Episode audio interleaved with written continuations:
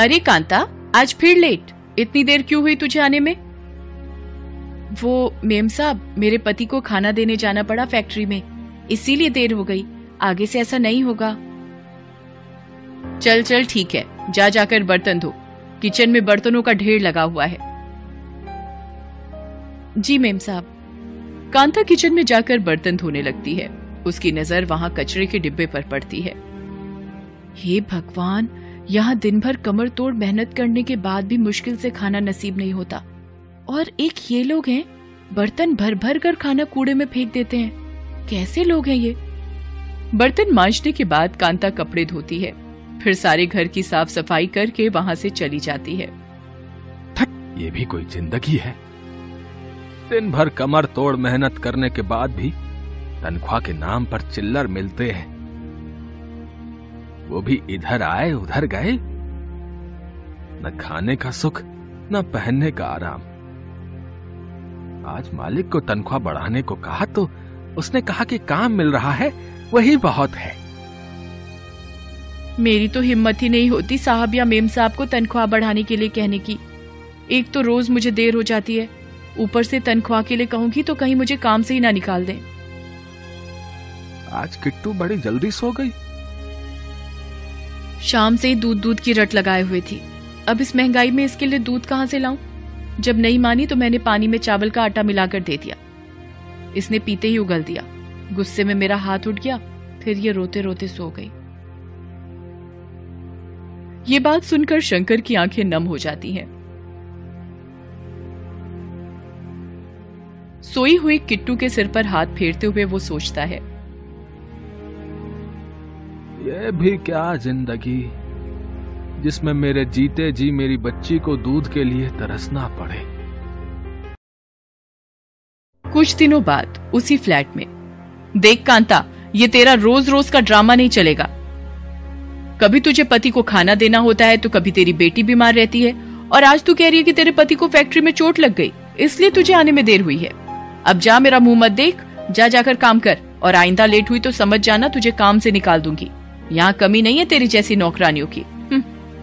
कांता चुपचाप अपने काम में लग जाती है। उस दिन सारा काम खत्म करने के बाद वो मेम साहब के पास आती है।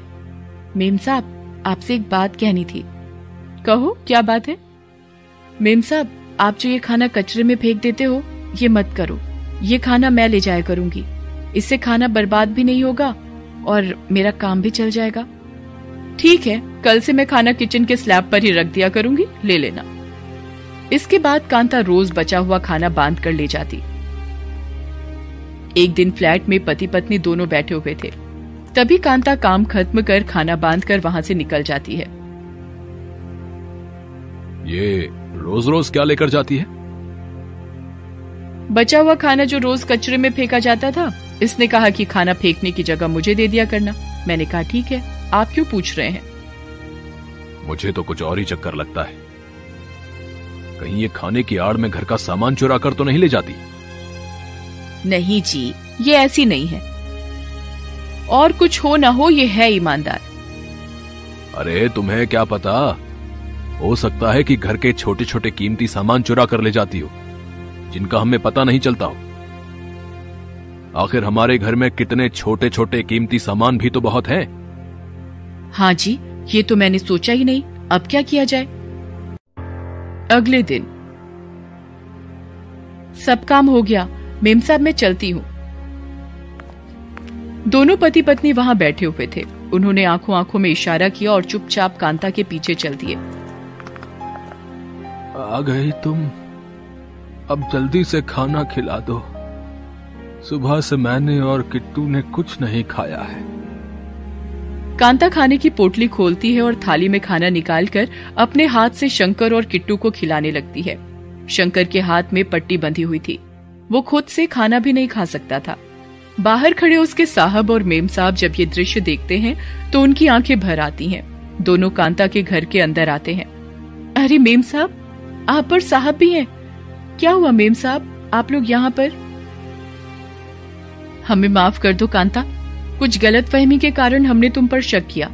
लेकिन तुमने कभी बताया क्यों नहीं कि तुम्हारे घर की यह हालत है? आखिर ये सब कैसे हुआ? ये जिस फैक्ट्री में काम करते थे, वहाँ इनके ऊपर कोई भारी मशीन गिर गई थी। फैक्ट्री के मालिक ने सारा इल्ज़ाम इनके ऊपर ही डाल दिया है और कोई मुआवजा भी नहीं दिया।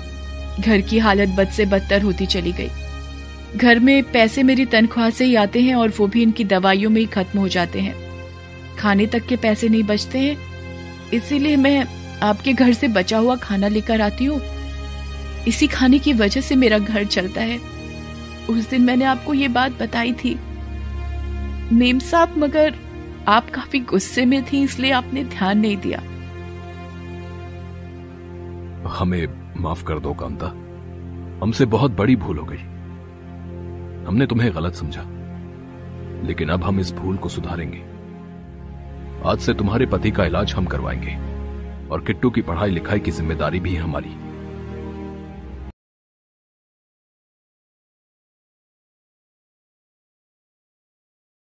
विमला अपने पति घनश्याम और बेटी कोमल के साथ खुशी खुशी अपने गाँव में रह रही थी। उसके पति की अपनी दुकान थी, जिससे उनके गुजर बसर लायक अच्छी आमदनी हो जाया करती थी। उनकी बेटी कोमल भी गाँव के सरकारी स्कूल में चौथी कक्षा में पढ़ती थी।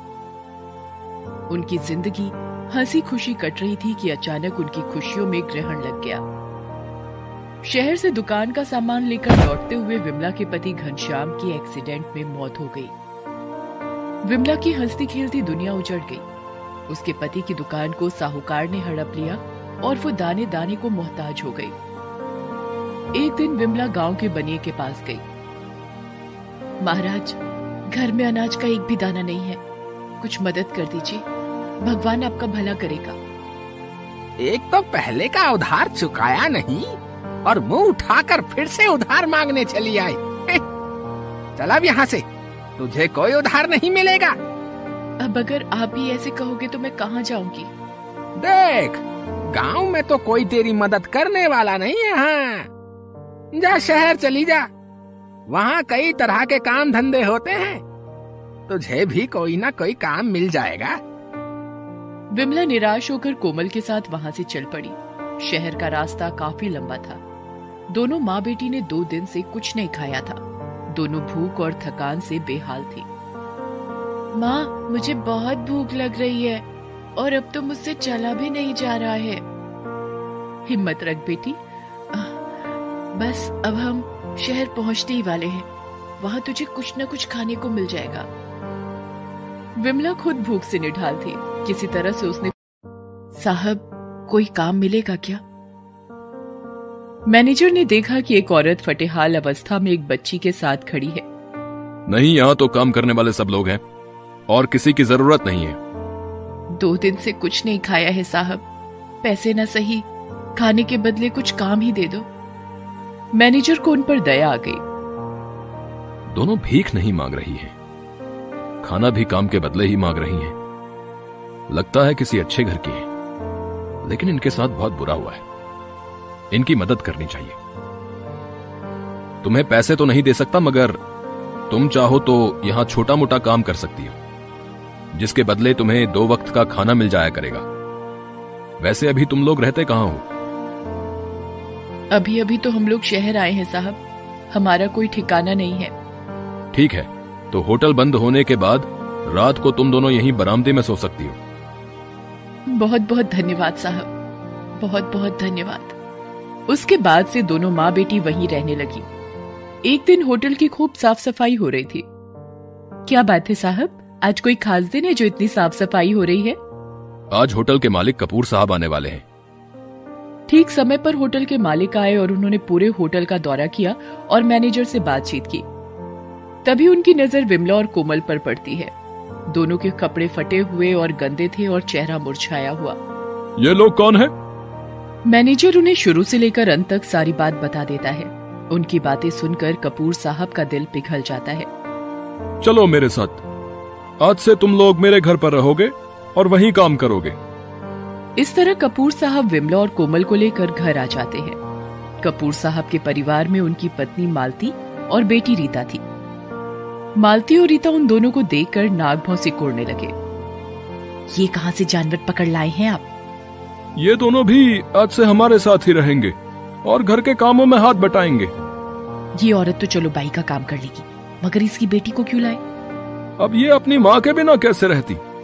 इसलिए मैं इन दोनों को ले आया हूँ। वो तो चलो ठीक है मगर इनकी हालत तो देखो कितने गंदे हैं ये दोनों। कहीं मुझे और मेरी बच्ची को कोई बीमारी ना लगा दे। तो तुम इन्हें अपनी और रीता के कुछ पुराने कपड़े दे दो। ठीक है। देख यहाँ रह तो रही है तू मगर बिना मुझसे पूछे मेरी या मेरी बच्ची का कोई भी सामान मत छूना। तभी वहाँ रीता भी आ जाती है। छी ये लोग कितने गंदे हैं और इनसे कितनी बदबू आ रही है। नहीं बेटा ऐसा नहीं बोलते। आज से ये लोग भी हमारे साथ ही रहेंगे। माँ, इनको बोल देना। मेरे कमरे में घुसने की हिम्मत भी ना करें। छी। उस दिन से विमला और कोमल भी उनके साथ रहने लगे। विमला ने सारा घर का काम अच्छे से संभाल लिया था। कोमल भी घर के कामों में अपनी माँ की मदद करती थी। खाना तो उन्हें घर से मिल ही जाया करता था। इसलिए विमला अपनी तनख्वाह के पैसे जमा करती थी, जिससे कि वो कोमल को फिर से स्कूल भेज सके। कोमल भी बहुत ही होशियार लड़की थी। जो चीज़ एक बार देख लेती, उसे याद हो जाती थी। एक दिन कोमल को रीता का एक खिलौना ज़मीन पर पड़ा हुआ मिला। उसने वो खिलौना उठा लिया, तभी वहाँ रीता आ गई।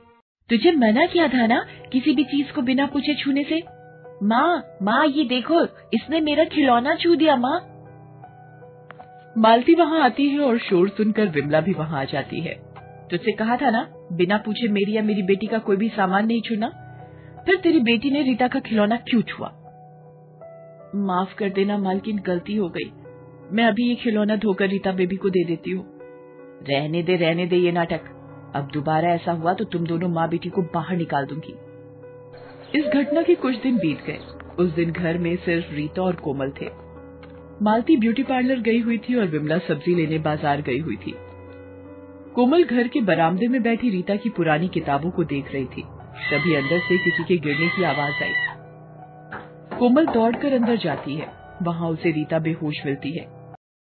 रीता के सर से खून भी बह रहा था। बेहोश होकर रीता सर के बल ज़मीन पर गिरी थी। हे भगवान, अब मैं क्या करूँ? घर पर तो कोई भी नहीं है। तभी उसकी नज़र घर के टेलीफोन पर पड़ती है। उसने कपूर साहब को टेलीफोन करते कई बार देखा था और वो खुद भी उसे इस्तेमाल करना सीख गई थी।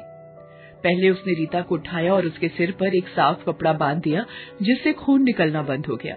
फिर उसने कपूर साहब की डायरी से पहले डॉक्टर को, फिर कपूर साहब को फ़ोन कर दिया। कुछ देर बाद डॉक्टर रीता का चेकअप कर रहा था और घर के सारे लोग उसे घेर कर खड़े थे। घबराइए नहीं।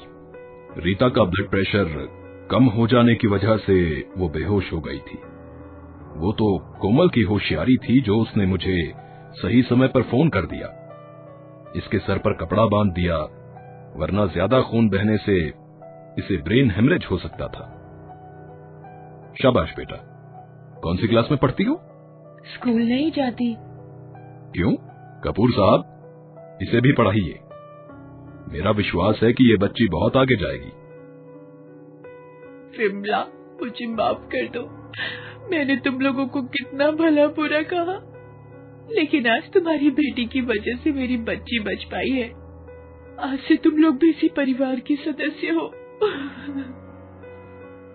उसके बाद से कोमल भी रीता के साथ स्कूल जाने लगी और दोनों माँ बेटी घर के सदस्य की तरह वहाँ रहने लगी। Thanks for watching